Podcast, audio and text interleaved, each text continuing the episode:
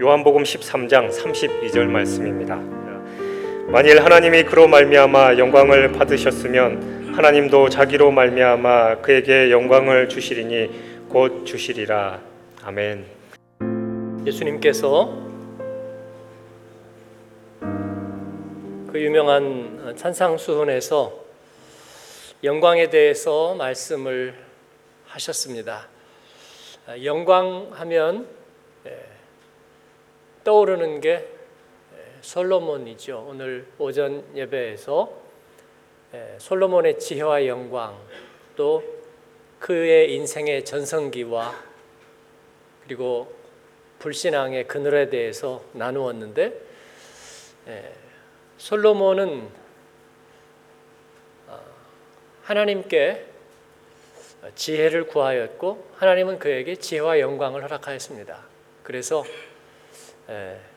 솔로몬은 가장 이스라엘의 전성기를 구가했던 왕이고 또 그가 누렸던 어, 영광이 크다고 사람들이 그렇게 알고 있습니다.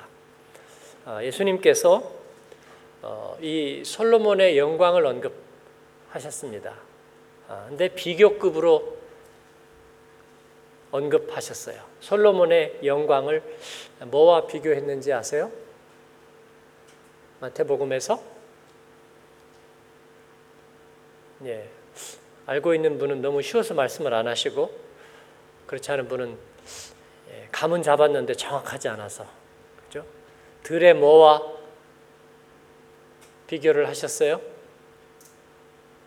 들의 꽃 무슨 꽃?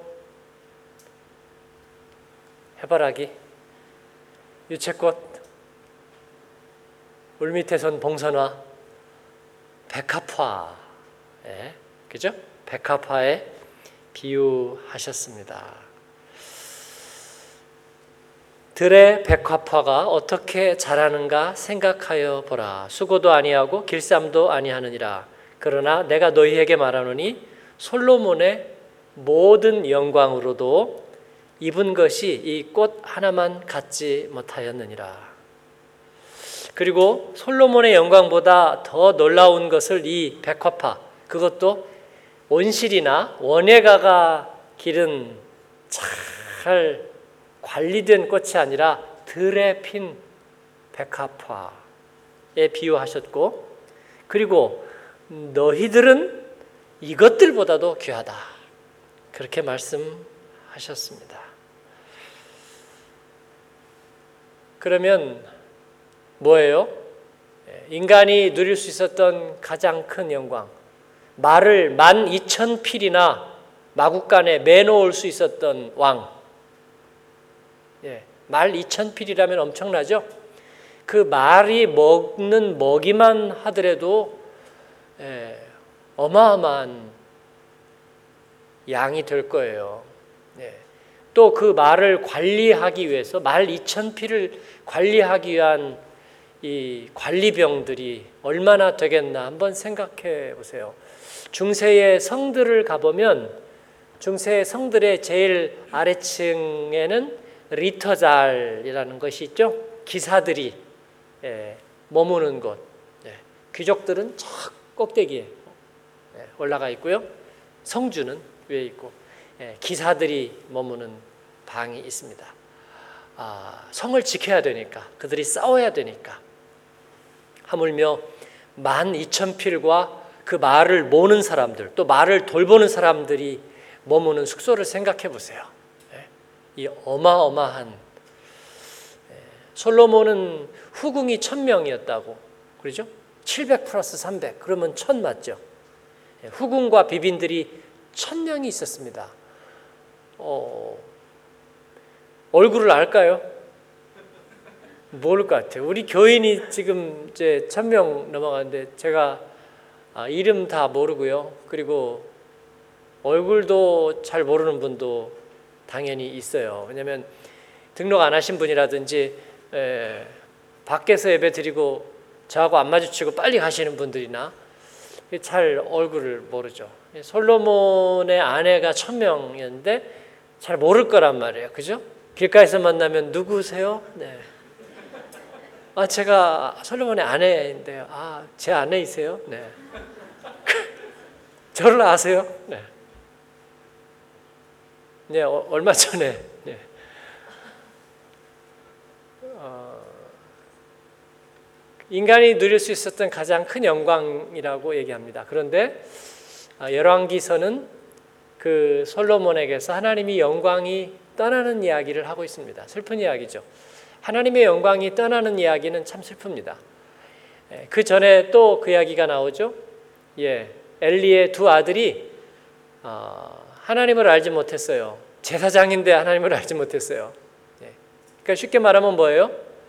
어, 주기도문 사도신경 다 외우고 예, 성경 퀴즈도 나가면 1등 하는데 하나님을 모른다 뭐 그런 얘기나 비슷한 거예요. 예, 그 마음 속에 하나님이 없다 그런 것과 같습니다. 그리고 전쟁에 나갔는데 예, 패배하고 죽었습니다. 블레셋에게 죽었어요. 그때 그 엘리의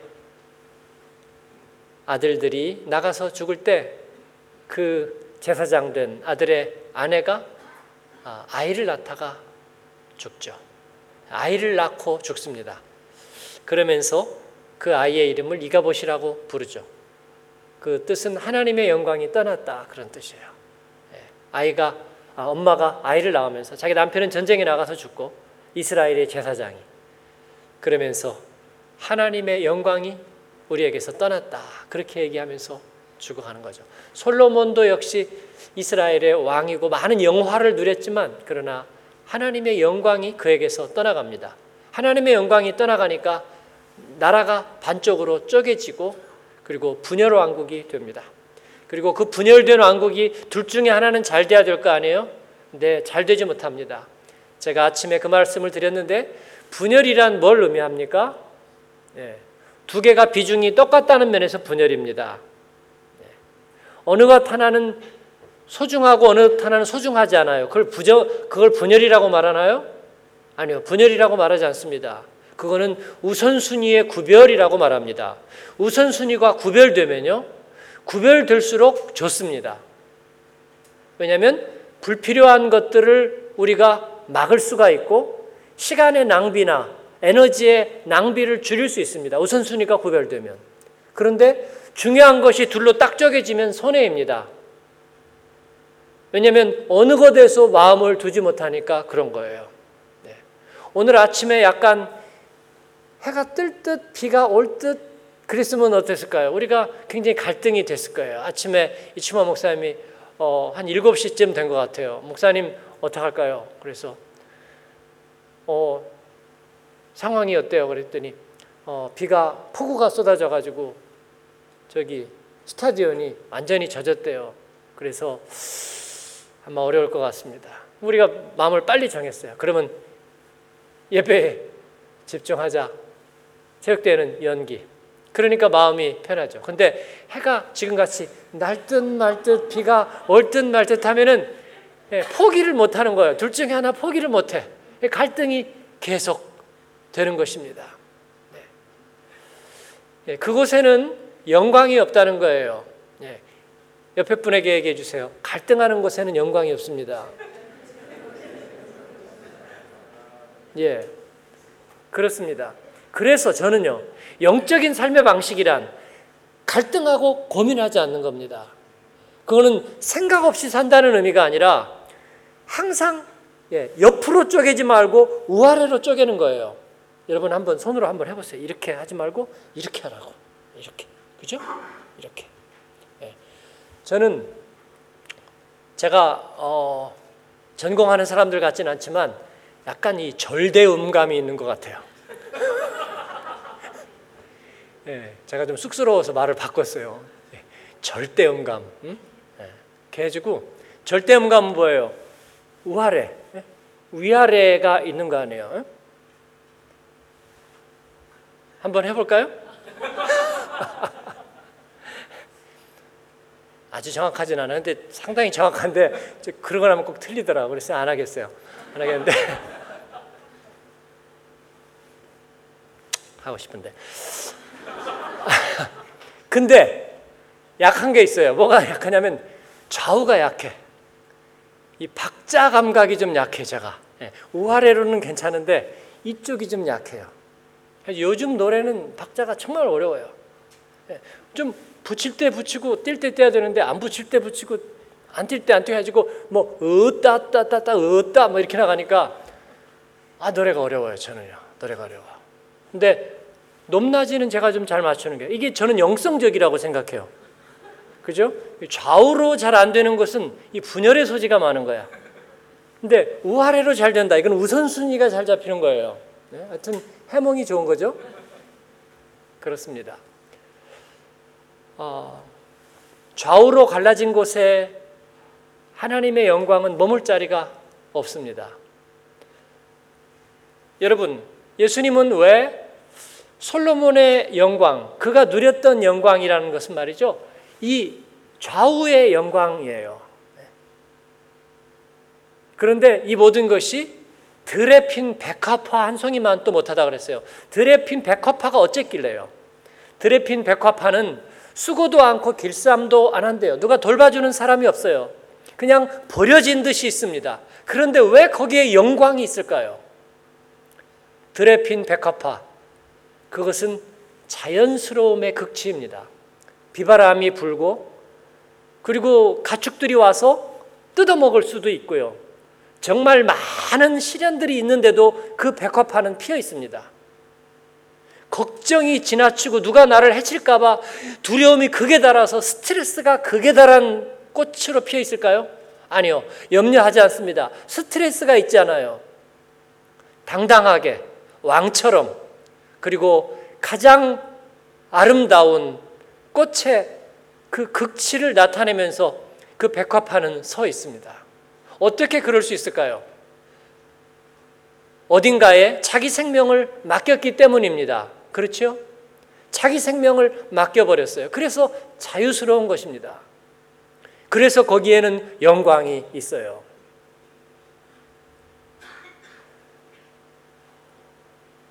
제가 우리 여자 청년들 보고 얘기했죠. 예, 남자의 마음을 얻고 싶으면 눈을 들이대고 좀 불어달라고 이렇게 응? 티가 들어갔는지 한번 보라고 이렇게 이렇게 들이대라고 그랬어요. 그러면 그 자유함과 그 권세에 남자가 놀라게 될 거예요. 도대체 무슨 자신감을 가지고 나에게 이렇게 하는가? 네. 근데 그런 모습이 예쁘고 아름답다니까요. 네. 제가 취향 이상하다고 생각지 마세요. 네. 누구나 다 그런 거예요. 당당하고 자유하고 자신감이 있는 사람은 예쁘고 멋지게 보입니다. 제가 우리 교인들이니까 알려주는 거예요. 들의 백화파는요, 안 봐도 제가 뻔해요. 멋있어요. 자유스러워요. 네. 지난주에 우리 와서 왜 사진 계속 찍은 여자 사진 기자 있죠. 네. 아침부터 막 3부까지 계속 사진을 찍었는데, 네. 저에게 이 포트레이트 사진을 하나 올려야 된다고 이 탈라 가운을 입으라고 해가지고 하는데 한 30분 찍은 것 같아요. 카메라하고 렌즈를 계속 바꾸면서 찍는데 볼 때마다 만족을 안 해. 한 천장은 찍은 것 같아요. 근데 만족을 안 해. 그러면서 계속해서 한 얘기가 있냐면 자연의 빛을 찾아야 된다는 거예요. 해주고 여기가 배경이 제일 좋잖아요. 그랬더니 와서 보고 하는데 자연의 빛을 찾아라. 그래서 밖으로 나갔다가 아, 저기 뭐 자연광이 약간 들어오는데 거기에 또 이렇게 앉았다가 뭐 이렇게 보고 있다. 앞을 보세요. 다가 아니야 거기 보지 말고 이쪽을 보세요. 자연광을 찾아서 아 그렇구나. 사진이 잘 나오면 잘 나오려면 자연광을 찾아야 되는 거나 그런 거예요. 네. 가장 자연스러운 상태 그것은 가장 자유스러운 상태이고 원래 있는 모습대로예요. 그것은 뭐냐면요. 우리가 분명하게 어디엔가 귀속되어 있는 상태입니다. 그 백화파는 땅에 뿌리를 내리고 있습니다. 자연의 질서에 자기를 귀속시키고 염려하고 두려워하지 않아요. 죽으면 죽으리라 해요. 바람에 흔들려 뿌리가 뽑히면 뽑히리라 해요. 그러나 그 찰나의 순간에도 자신은 물을 머금고 그리고 꽃을 발하고 향기를 내서 나의 자태를 드러내는 거예요. 예. 하나님과 자연과 그 생명의 주인 앞에 자기를 내어 맡기는 그 모습은 자유롭고 영광스러워요. 솔로몬에게서 왜 영광이 떠났느냐? 자기 자신이 왕 되면서 자기가 주인 되면서 자기에게서 그 자유스러움이 자연스러움이 떠나면서 그가 나라를 발전시키고 왕궁의 털을 닫고 그 스스로가 왕 되려는 생각을 하면서 그에게는 영광이 떠나 버렸습니다. 오늘 읽은 요한복음의 말씀은 예수님께서 이제 영광을 얻으셨다고 말씀하시는 장면입니다. 하나님이 나로 말미암아 영광을 받으셨고 나에게도 영광을 주시리라. 그때가 언제냐면 십자가 지시기 전입니다. 가룟 유다가 자기를 팔기 위해서 막 자리를 박차고 뛰어나간 다음입니다. 풍전 등화와 같은 삶의 위기 속에서 예수님은 그러나 마치 사육신의 시조처럼 말이에요. 이런들 어떠하리 저런들 어떠하리 만수산 드렁치기 얽혀진들 어떠하리 마치 예수님이 이건 이래도 흥 저래도 흥 그런 의미는 아닙니다. 시련이 와도 핍박이 와도 내 생명은 하나님께 양도했으니 내가 어찌 자유하지 않으리 하는 것과 같아요. 여러분 멋지지 않아요? 제가 얘기를 하면서도 막 감동이 되는 것 같아요. 예수님의 그런 마음이 말이죠.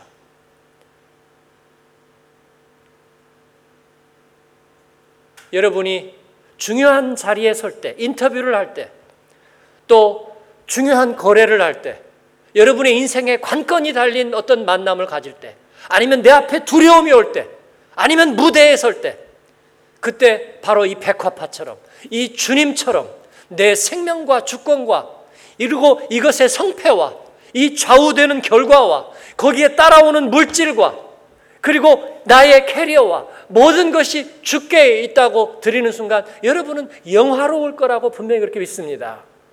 여러분 그런 영광을 잃지 않는 여러분 되기를 축원합니다. 그건 아름다운 거예요. 멋진 거예요. 영화로운 거예요. 그리고 거기에서 비로소 하나님이 주신 탤런트, 은사가 발휘가 되는 것입니다. 솔로몬은 원래 그렇게 빛나는 사람이었어요. 어떻게 해요? 하나님 앞에 일천 번제를 드리고 그 주님의 임재를 경험하면서 자기 자신은 없어져 버렸어요. 무엇을 너에게 줄고 그랬더니 하나님 하나님의 뜻을 분별하는 분별력을 주십시오. 얼마나 멋있어요. 그때 하나님께서 그에게 영광을 주셨어요. 우리 솔로몬은 영광이 있던 사람이에요. 그러나 점차 점차 나도 좀 먹고 살겠다고 내 안에서 자꾸 자꾸 나를 주장하기 시작했어요. 그리고 나를 내 안에서 주장하는 순간 두려움이 찾아들었습니다. 두려움이 찾아들었어요. 베드로가 예수님을 향해서 걸어갈 때 무리를 걷는 줄도 모르고 그는 자유로웠습니다. 그, 그러나 어느 순간 자기를 의식하면서 그는 다시 두려워졌습니다. 예. 먹고 살 거 걱정하면서 우리는 두려워집니다. 그러나 하나님께서 우리에게 주실 수 있는 것은 자기 자신밖에 없다 그랬어요. 하나님은 우리 안에 자기 자신밖에 주실 게 없어요. 그래서 우리 안에 자기 자신을 다 채워가면, 그래서 우리 안에서 내가 다 몰아내지면 우리는 자유로워지는 것입니다. 세상이 감당하지 못하는 거예요. 하나님이 주시는 지혜와 은사와 능력으로 우리는 살게 되는 것입니다.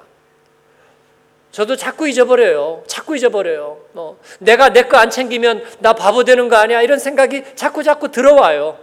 그런 순간 사진 찍어서 보면요 분명히 겁에 질린 겁쟁이 모습일 거예요. 생각이 좌우로 갈라져 가지고 눈이 막 이렇게 하나는 이렇게 돌고 하나는 이렇게 돌고 그죠? 예. 이렇게 도는 예. 정신분열증처럼 보일 거예요. 소심하고 생각이 많고 그리고 걱정이 많고 속에는 이런저런 생각이 많은 하나도 멋지지 않아요. 하나님은 우리를 그렇게 짓지 않으셨습니다. 내 염려를 주께 맡기라. 그러면 뭐가 있으리라? 영광이 있으리라. 네. 영광이 있으리라 합니다. 저는 인물들의 전기를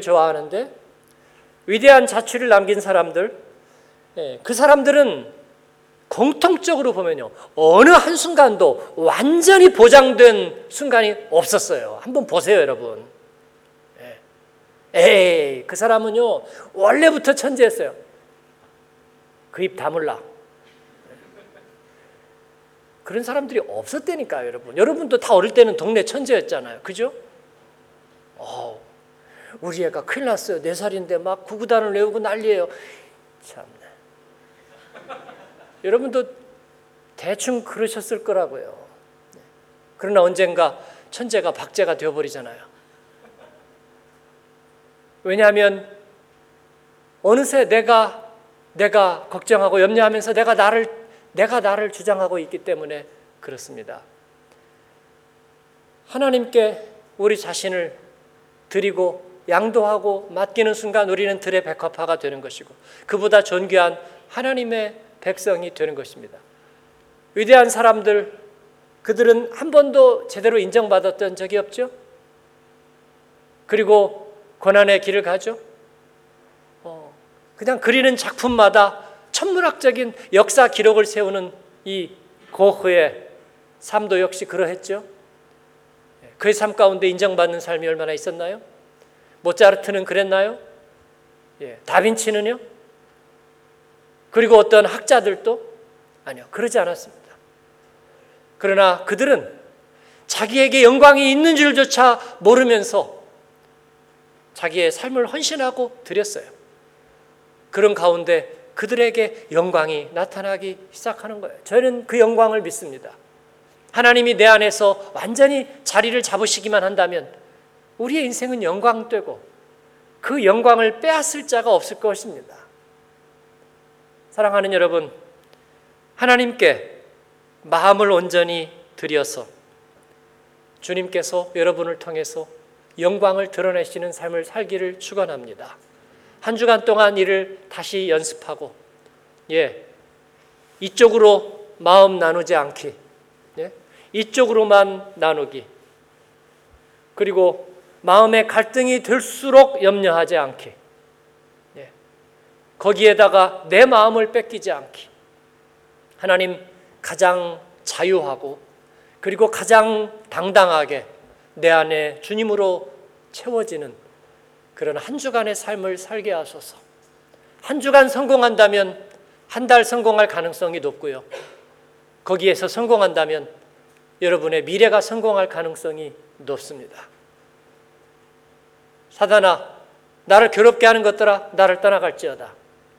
내 안에 예수님밖에 사시지 않는다. 그렇게 선포하는 여러분 되시기를 주님의 이름으로 축원합니다. 아멘. 기도하겠습니다.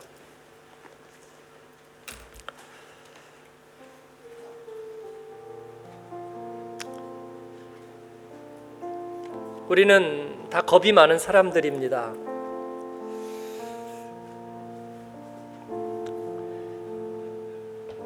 자라면서 알던 친구 중에 싸움을 잘하고 주먹을 아주 잘 쓰는 친구가 있었습니다. 그 친구는 겁이 없는 줄 알았어요. 그런데 그 친구도 인생에 어떤 결정적인 순간이 오니까 너무 두려워하고 겁내고 그런 모습을 보았어요. 우리가 겉으로 용기 있는 척 하는 것은 우리 안에 있는 두려움을 감추기 위한 것인 줄 알았습니다.